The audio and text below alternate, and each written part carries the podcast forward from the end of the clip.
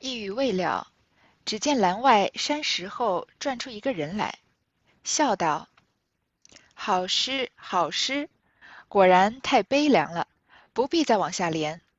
若底下只这样去，反不显这两句了，倒觉得堆砌牵强。”二人不防，倒唬了一跳。细看时，不是别人，却是妙玉。湘云和黛玉两个人连诗啊，连到最后这两句“寒塘渡鹤影，冷月葬诗魂”或“冷月葬花魂”这两句的时候呢，他们都觉得非常的好，但是太颓丧了一点。而且因为诗已经，他们在他们的眼里，诗已经到了一个收尾的阶段，所以以这个颓丧再往下发展下去的话，只会越来越丧。所以他们话还没说完啊。这个假山后面有有一个人转出来了，他就说啊，这个诗是好诗，但是太悲凉了。你们俩呢，不用再往下连。如果一直以这个趋势往下连下去的话，反而显不出这两句的新奇和奥妙了，倒觉得堆砌和牵强。两个人不妨呢吓了一跳，一看啊，原来这个人是妙玉。二人皆诧异，因问：“你如何到了这里？”妙玉笑道。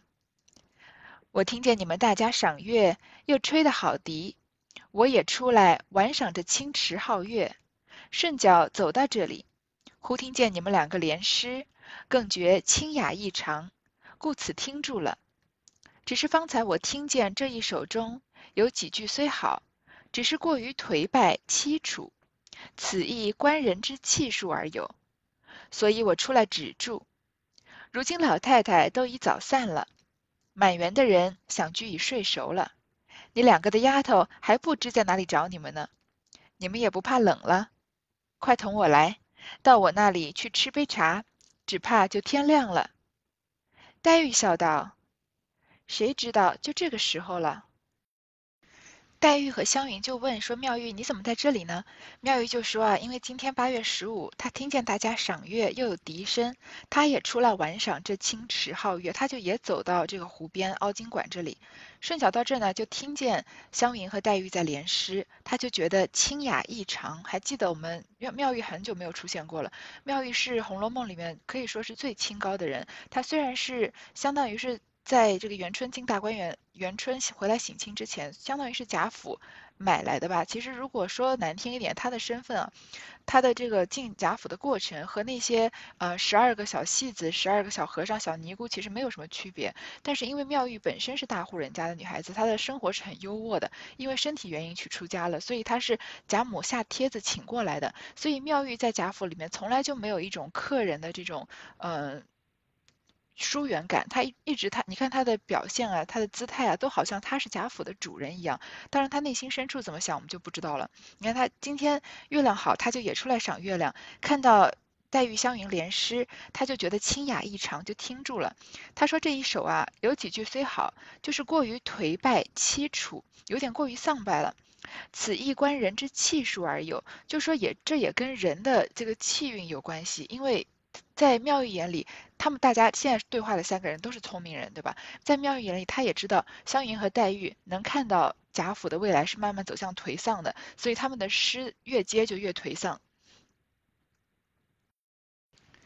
还记得在前面这个卢雪庵集锦联句，就是在第五十回的时候，大家在暖香屋啊掷灯谜，在卢雪庵吃鹿肉联诗。那首诗那个时候联的诗呢，从凤姐凤姐随便给的这句一夜北风紧开始，然后连啊连着连着大家抢诗啊，然后笑瘫了呀。最后他的结局结果连的最后最后结局是什么呢？最后是黛玉说的。呃，无风人默默，宝琴接的不语意萧萧。然后李纨说：“欲至今朝乐，李琦平诗祝舜尧。”你看，这是一个多么蓬勃的，就是结这结这个诗是结在最高潮的一个地方，最后有以以这个颂圣而结尾，还是以快乐和呃歌颂这个这个时代的歌舞升平为结尾的。所以，因为在五十回左右的时候，《红楼梦》他们这个贾府虽然。虽然这个颓丧之气是从一开始就埋下伏笔的，但是在五十回的时候，贾府的人气还是很旺。然后这些呃女孩子们和宝玉结起的诗社，还享受了一段很快乐的时光。但是到了第七十六回的时候呢，已经只剩下湘云和黛玉两个人默默的在联诗。他们连到这句啊。寒塘渡鹤影，冷月葬诗魂，也就连不下去了。因为你看这个基调，寒塘渡鹤影，冷月葬诗魂和当年的呃这个玉质今朝乐，平诗祝舜尧，他们这个气呃气氛上面是差得多远，简直就是天差地别。所以在这里妙玉也说啊，这也观人之气数而有，就是也是非常的有道理的。因为湘云和黛玉在现在在。呃，这个大观园的大环境下面，所有的东西都是在走向颓唐，所以他们的诗连到后面也是走向颓唐的。所以从妙玉的角度啊，他说：“所以我出来止住，让你们不要再连了。如今老太太已经早散了，那满园的人都睡着了，你们两个的丫头啊，还不知道到处在哪找你们呢。你们也不怕冷吗？说同我来去妙玉的这个龙翠庵里面去吃杯茶，只怕天就亮了。”黛玉就笑着说：“啊，也没想到连着连着就到这个时候了。”三人虽一同来至龙翠庵中，只见勘砚犹清，炉香未尽，几个老妈妈也都睡了，只有小丫鬟在蒲团上垂头打盹。妙玉唤她起来，现去烹茶。忽听叩门之声，小丫鬟忙去开门看时，却是紫鹃、翠缕与几个老妈妈来找她姊妹两个。进进来见他们正吃茶。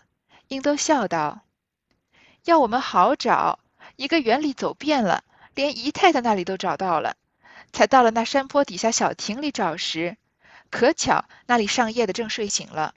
我们问他们，他们说方才亭外头棚下两个人说话，后来又添了一个，听见说大家往庵里去，我们就知是这里了。”妙玉忙命小丫鬟。引他们到那边去坐着歇息吃茶，自取了笔砚纸墨出来，将方才的诗命他二人念着，遂从头写出来。三个人一起去了妙玉住的龙翠庵那里啊，那里的香火还没有烧完，这个勘砚犹清，炉香未尽，火啊还有一点青色，然后。这个炉子里面的香还没有燃烧完，所以就是妙玉也就刚出来没多久，几个老妈妈也都睡了。这个小丫鬟呢，因为要守着妙玉回来，在蒲团上垂着头打盹。妙玉就叫她起来，可见妙玉相当于是，嗯，在大观园里面是以一个小姐的待遇在生存着的，对吧？因为在她的这个龙翠庵里面，虽然她是一个修行的尼姑，好像是要给贾府祈福这样子，但是这些老妈妈、小丫鬟这样的配备啊，其实是跟主人小姐的配备是一样的。妙玉叫小丫鬟起来啊，现去烹茶。突然听到有人在敲门，还记得前面紫鹃和翠缕在那儿一直找，呃，找妙找这个黛玉和宝钗嘛，终于找呃黛玉和湘云，终于找到他们了，就笑着说啊，你看让我们好找。那个时候也没有手机，就没办法打个电话问他们在哪儿，就只能园里硬靠脚走，到时候这个这边问问那边问问黛玉和湘云在不在啊。连姨太太那里都找过了，到山坡下的小亭子里找啊，正好上夜的，本来在打瞌睡嘛，他睡醒了，就问他们，他们就说啊，刚刚听到外面有两个人说话，就是黛玉和湘云在联诗的时候，后来又添了一个，就是妙玉出来了，听见大家说啊，要往庵里去，所以我们就猜到应该是到了龙翠庵了。妙玉就赶快让小丫鬟引着这个紫鹃、翠缕也去那儿坐着歇息吃茶，自己拿了这个笔墨纸砚出来，让。把他们刚才连的诗让他们念着，然后呢，从头写出来，誊写在纸上面。黛玉见他今日十分高兴，便笑道：“从来没见你这样高兴，我也不敢唐突请教，这还可以见教否？若不堪时，便就烧了；若或可证，即请改正改正。”妙玉笑道：“也不敢妄加评赞。”只是这才有了二十二韵，我意思想着你二位警句已出，若再若续时，恐后力不佳。我竟要续雕，又恐有电。黛玉从没见过妙玉作诗，今见她高兴如此，忙说：“果然如此，我们的虽不好，亦可以带好了。”妙玉道：“如今收结。”到底还该归到本来面目上去。若只管丢了真情真事，而去搜奇捡怪，一则失了咱们的规格面目，二则也与题目无涉了。二人皆道即是。黛玉看到妙玉今天心情好啊，就说从来没见到你心情这么好，我也不敢唐突请教的。但是我想问问，你觉得这个诗啊，还能不能评一评、续一续？如果不堪呢，这个诗我们俩的连诗连的实在不好，就把这一整一整首连到现在都烧了。如果可以指正呢，就请你续续上一续，改正改正。妙玉就笑着说啊，我也不敢妄加评赞，但是你你们俩这连诗呢，才连了二十二韵。这个黛玉和湘云两个人在连诗啊，越连越颓丧，越连越连越颓唐。虽然最后两句出了很很美的两句诗，嗯，这个寒塘渡鹤影，冷月葬诗魂，但是他们两个人也觉得对对不下去，写不下去了，越写也就是自己在狗尾续貂。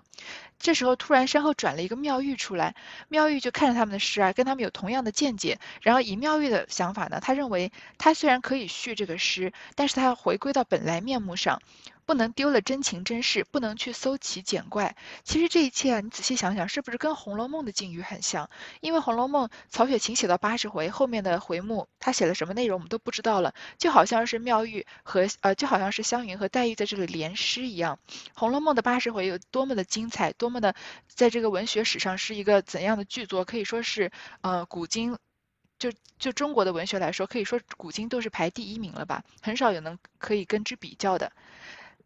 但是，就他已经好像妙玉和湘云连诗这样，已经连到最高点了，已经把这个警句都已经出来了。但是他没有了，就八十回之后我们找不到了，就是没有办法再，就就好像湘云和黛玉一样，他们没有往下连。曹雪芹往下写的什么我们也不知道。那这个时候出来了一个湘云，让来续写黛玉和湘云的这个联诗，就好像后面出现了很多要来续写《红楼梦》的人，就八十回头续写的人，然后。他们续写呢有各种各样的风格，像高鹗的风格，因为我们这个是读一百二十回的，所以我们很快慢慢会发现，有很多呃，其实在文学上面造诣非常高的，呃，古今的学者都曾经续写过《红楼梦》，他们都有这个各自的风格。那有一派的风格呢，就像呃这个妙玉说的这样，真的是丢了真情真事而去搜奇捡怪了。当然，《红楼梦》这个东西它就是不可续的。就是呃，以曹雪芹的这个文学功底和他的经历啊，这是一个很难复制的东西。所以，凡是有胆量来续写《红楼梦》的人，他本身在文学上的造诣就可以说是高不可攀了。就我们普通人来说，只有鉴赏的份儿。但是，他们就是就鉴赏方面来说呢，有一些人啊，确实是钻研《红楼梦》到另一个角度了。这也是我读《红楼梦》到读到现在一直想要呃表达的我我个人的一个感想，就是不要去过多的呃把这个。内容啊，掰碎了、揉捏了，然后发展了，就是说，哦，也可能贾兰摄录是跟当时的一个什么政治事件有关啊。然后这里谁打碎了一个杯子，其实也是要联想到，呃，皇宫里面发生的一个实事啊。这是我觉得，就我而言，我觉得不需要去展开往那个方面去谈，因为往那个方面去谈啊，就好像妙玉现在说的这样，就丢了真情真事而去搜奇捡怪了。所以有一派的续写呢，也是这样，是搜奇捡怪的。因为我们《红楼梦》读到现在，我们知道。情节真的不是《红楼梦》里面最重要的东西，因为它的情节到最高潮就是呃最丰富还能是怎么样的？不过就是一个人打了一个人一个巴掌，或者是呃哪家的媳妇儿追她的丈夫跑，然后丈夫偷情这样，这这样的情节其实以现代的这个很多小说来说根本就不算什么，以以及我们现在看惯了好莱坞大片啊，这些情节都已经不算什么，没有什么新奇的了，所以呃。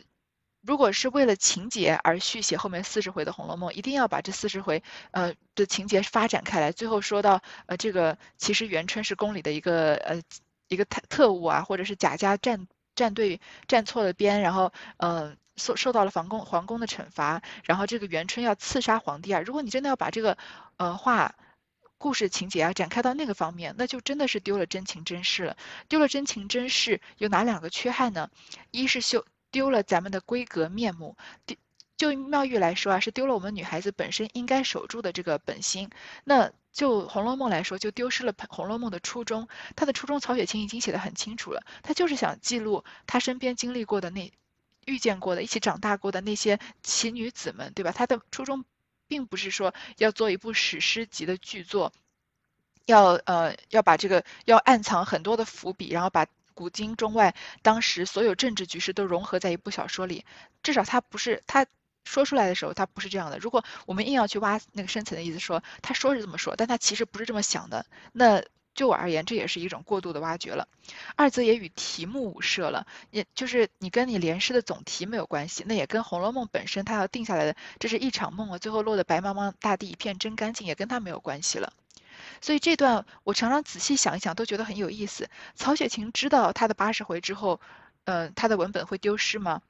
还是说，就算他知道，当然他他应该是不知道的。就算他知道的话，他能在第七十六回的时候就预感到八十回以后的文本要丢失，会有人来续写他。所以以这个呃妙玉的口来说了，这个续写不应该有，就是去搜奇简怪嘛，这应该是不可能的。所以这应该因为曹雪芹也。就是这也应该是我个人的一个过度解读了，但是以曹雪芹不知道来看，他却写了这样一段，然后又真的跟现实这么的吻合，确实八十回之后又充满了各种各样风格的续写。我当时就觉得读到这里，嗯，就觉得这个世界真奇妙。你看，有时候他写他写了这么样一篇宏观，这么样的一个巨著，他自己的文他自己的文字、文学、情节，就是人物安排里面，已经有很多非常惊奇、非常出彩的地方了，但是。这一切的出彩好像都比不上这个这个大自然的力量，就是这么神奇。他在这这七十六回里面随便写的这么一个小小段落，呃，以妙玉的口在说说妙玉续写的这件事情，居然就真的又合到了《红楼梦》本身的经历上面来说，真的是世界之大无奇不有。好，说远了。妙玉遂提笔一挥而就，递与他二人道：“休要见笑，依我必须如此，方翻转过来。”虽前头有凄楚之句，亦无甚爱了。二人接了看时，只见他絮道：“妙玉就提笔啊，他一挥而就，他不是像呃湘云和黛玉连诗的时候那样，还是靠着栏杆倚着门再想一想再怎么连。妙玉本身脑海里面好像已经有一个大局观，然后他就一挥就把它就。”很流畅就把它写出来了，就给他们两个人说：“我看啊，连诗我这个续写一定要这样续，才能翻转过来，要把你们这个凄楚颓丧的情绪给整个转过来，回归本来面目。”然后虽然有前面有凄楚之句呢，亦无甚碍了。就如果我们看一个曲线图啊，那黛玉和湘云他们连诗的这个曲线是一个绝对是个高开低走的曲线，对吧？就到后面已经这个冷月葬诗魂，几乎是要跌到这个接近地平线了。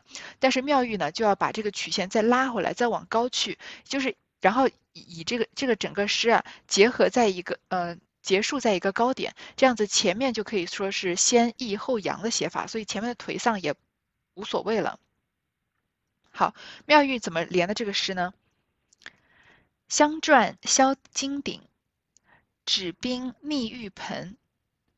萧增离复气，清欠视而温。空帐悬文风，闲屏掩彩鸳。露浓胎更滑，霜重竹难门。犹步迎余朝。还登寂立园，石奇神鬼搏，目怪虎狼蹲。碧隙朝光透，浮丝小鹿豚。振林千树鸟，啼谷一声猿。其熟烟望尽，泉知不问源。钟鸣龙翠寺，鸡唱稻香村。有心悲何寄？无愁意起烦，芳情只自遣，雅趣向谁言？撤淡修云卷，烹茶更细论。好，妙玉的连的这一大段诗啊，我们就不逐句逐句的解读了，就是把它分成，呃，应该是分成三个层次来这样子解读一下的，就是大概的说一下的意思。那这一段也是。这一段大概的意思也是我百度来的，所以它第一层啊是用典故来写这个孤寂清冷的环境，就是他说香篆销金鼎，纸冰腻玉盆是写景嘛，是香在这个金色的炉鼎里面焚烧殆尽，然后在冰雪般的肌肤上涂抹的香脂啊，让它更加的洁白如玉。萧增气离妇气，离妇就是寡妇，清欠视而温，这个凄楚的箫声啊，让寡妇都不觉得落泪。这个帷帐上面虽然有文凤彩鸳的花纹啊，但是这样的环境更加的让人觉得孤独。就是这这是两句是空帐悬文风，闲屏掩彩鸳了。这六句呢是第一层，是写这个环境。那中间的十四句是第二层，就是说啊，一个人为了排遣。孤独和寂寞，他深夜出门，希望能看到自己想见到的人。这句话很有可能是妙玉以自己的角度在写自己，他排要排遣孤独，出去见想见的人。他想见的人是谁呢？大大概率就是宝玉了。尽管露水浓厚的这个苍苔啊，湿滑难行，清霜冷柱的翠竹令人很难。这个接触，他仍然走过曲折的池沼，登临寂静的高地，期望能看到那个身影。但是他的目触之景啊，是石头形状的奇特树木。一直到清晨的阳光透过了碑石微露，微小的露珠打湿了屋檐下的屏风，他都一无所获。就他最后没有见到自己想见到的人，最后六句是第三层意思，因为没有遇到想遇到的人啊，他产生了一种郁闷之情，无限柔情美好的情怀呢，只能自我排遣，高雅的志趣又能向谁倾诉？他希望能够有人和他烹煮清茶，细细的讨论。妙玉续宝钗啊，宝黛湘云的这个联诗续的好吗？就是有以我个人的。观感观感来看啊，他从诗意文采上面，并不一定比黛玉和湘云要强，因为他续的这这些这几句诗啊，其实也没有一句能超过这个寒塘渡鹤影，冷月葬诗魂的。所以从呃这个文采上来看，我觉得他可能是不如湘云和宝黛呃这个黛玉的，但是他的立意上面就确实以他所说，把前面湘云黛玉联的诗啊，这个。呃，悲伤的颓唐的结尾一下子扭转过来了，它是怎么扭转？啊，它扭转的非常的巧妙。所以就我来看，这个呃妙玉的利益和呃他的这个应该说他的大局观吧，是比湘云和黛玉要厉害很多的。就是前面湘云和黛玉已经就是连到这么凄清的地方，对吗？然后这个以。妙玉的角度来看啊，他他是怎么接的呢？就说这一切的凄清都是真实存在的，这个环境都非常的孤寂，非常的清冷，即使是嗯，就是美好的东西，都是让人感觉更加的孤独。就是前面这六句啊，这第一层啊，是顺着呃黛玉和湘云的诗继续在写。这个凄清和孤独，但是中间的第二层呢，就稍微转移了一下，把这个场景转开了。他就说，为了排遣这样的寂寞和孤独，我出门啊，希望能遇到自己想遇到的人，就回归写一种小女孩的女儿情怀了。然后就说，虽然这个霜冷露重啊，这个呃翠竹让人很难接触啊，但是我还是期望看到那个人，但是我没有看到那个人，就是把。前面这个黛玉、湘云写的过于颓唐的事情，变成了一种这个小女儿、小女儿排遣自己寂寞孤独，然后自己一个相当于是一个私睹睹物思人或者一个思春的情怀，然后最后三句呢，最后这个六句的第三层呢，在。把它转成一种希望，就说因为没有遇到想遇到的人，所以我又产生了一种郁闷之情。这种郁闷的感情呢，夹杂着柔情，但是我不知道怎么排遣，又不知道能向谁倾诉。希望以后有人可以跟他跟我一起喝茶，一起理论。这就是妙玉所要所要立意的，要回归到这个本来面目上，不能失了闺阁面目。就是如果他们这个女孩子作诗有一种。呃，局限性在那个年代，就是如果你写的过于宏观，你写的过于这个大气的话，那可能有一种妄论，因为说有一种妄妄论这个政治或者是妄论时事这样的一个事情，这对女孩来说不是什么好事。就像宝黛呃。宝钗说的，这个女孩子读书啊，就是为了增广一点见闻，然后，但是我们还是绣绣花，什么做女工才是正经事，对吧？就是那个年代对女性的束缚是这个样子，所以以妙玉的这个方法来看，以妙玉的这个续写来看啊，他就把这个呃预示着大局的这样前面的结尾，转回到再写到儿女情怀上面来看了。以我们现在的角度看啊，我我当然是觉得呃停在黛玉和。湘云那里比较好，因为那是一一种这个无限的思思考和这个暗示了，不管是贾府还是整个这个呃富贵阶级、封建阶级、统治阶级这样的一个命运。但是以《红楼梦》那个年代来看，妙玉的这个续写是完美的，因为它可以说是拯救了这一首不合当时常理，呃，不能不能被人。大多数人所欣赏的诗，把它回归到写这个小女儿的情愫来看，就变成一个大多数人能欣赏的这样的一个风格了。再看最后妙玉写的这两句啊，“撤淡修云卷，烹茶更细论”，表面上是在说他和林黛玉、史湘云在喝茶，在细细的品味这首诗。其实上一个和和黛玉呃和妙玉喝茶的画面的是谁呢？是妙玉把这个呃林黛玉和贾宝玉请到那刘姥姥入大观园的时候，这个妙玉把黛玉和宝玉请到后面，单独请到后面，然后给他们煮茶喝，还嘲笑说笑这个黛玉俗，然后说你不懂我茶用的是什么水，对吗？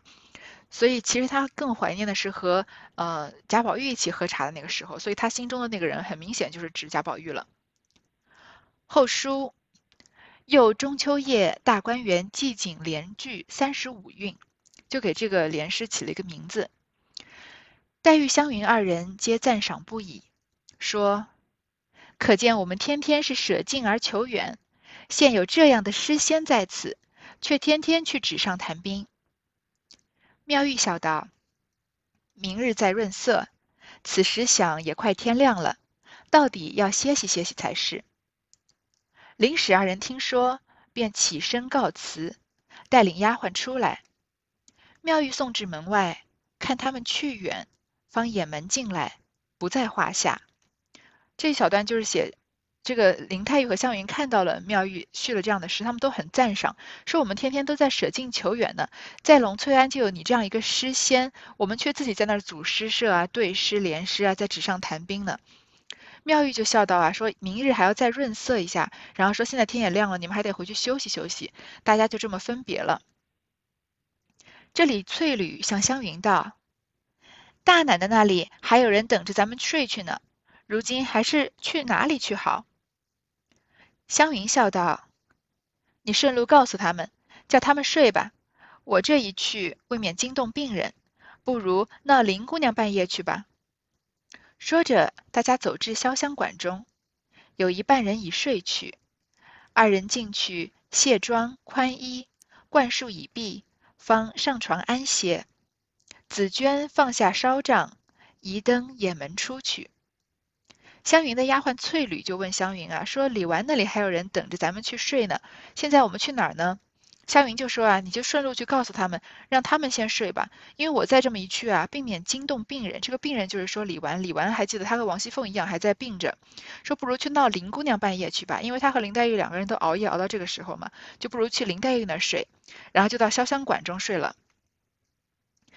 谁知湘云有泽席之病，虽在枕上。只是睡不着，黛玉又是个心血不足、常常失眠的，今日又错过困头，自然也是睡不着。二人在枕上翻来覆去，黛玉因问道：“怎么你还没睡着？”湘云微笑道：“我有泽席的病，况且走了困，只好躺躺吧。你怎么也睡不着？”黛玉叹道。我这睡不着，也并非今日，大约一年之中，通共也只好睡十夜满足的。湘云道：“却是你病的缘故，所以要知端地，下回分解。”谁知道这个湘云啊，她有择席之病，就是我们现在说的认床，不在她自己的床上或者她熟悉的地方，她睡不着觉。所以她虽然已经很晚了，头枕在枕头上啊，但她就是睡不着。那黛玉呢，她是心血不足，常常失眠的人。今天呢，又错过困头，很困的时候，他们因为在连诗嘛，所以过去了。过了这个时间，她也睡不着了。两个人都在枕头上面翻来覆去的。黛玉就问他说：“你怎么也没睡呀？”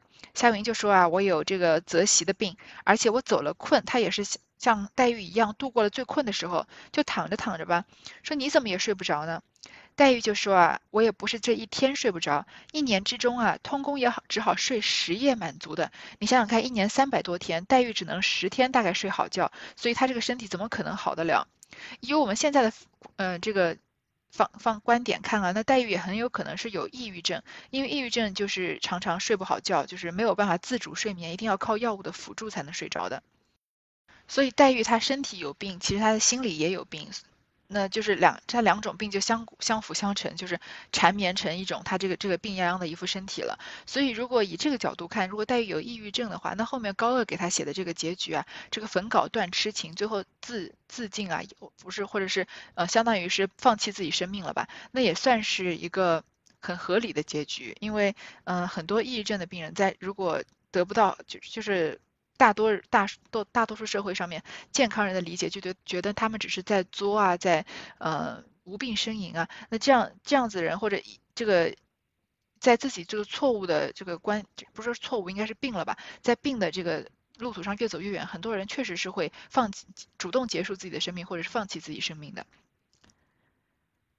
好，这七十六回就到这里结束了。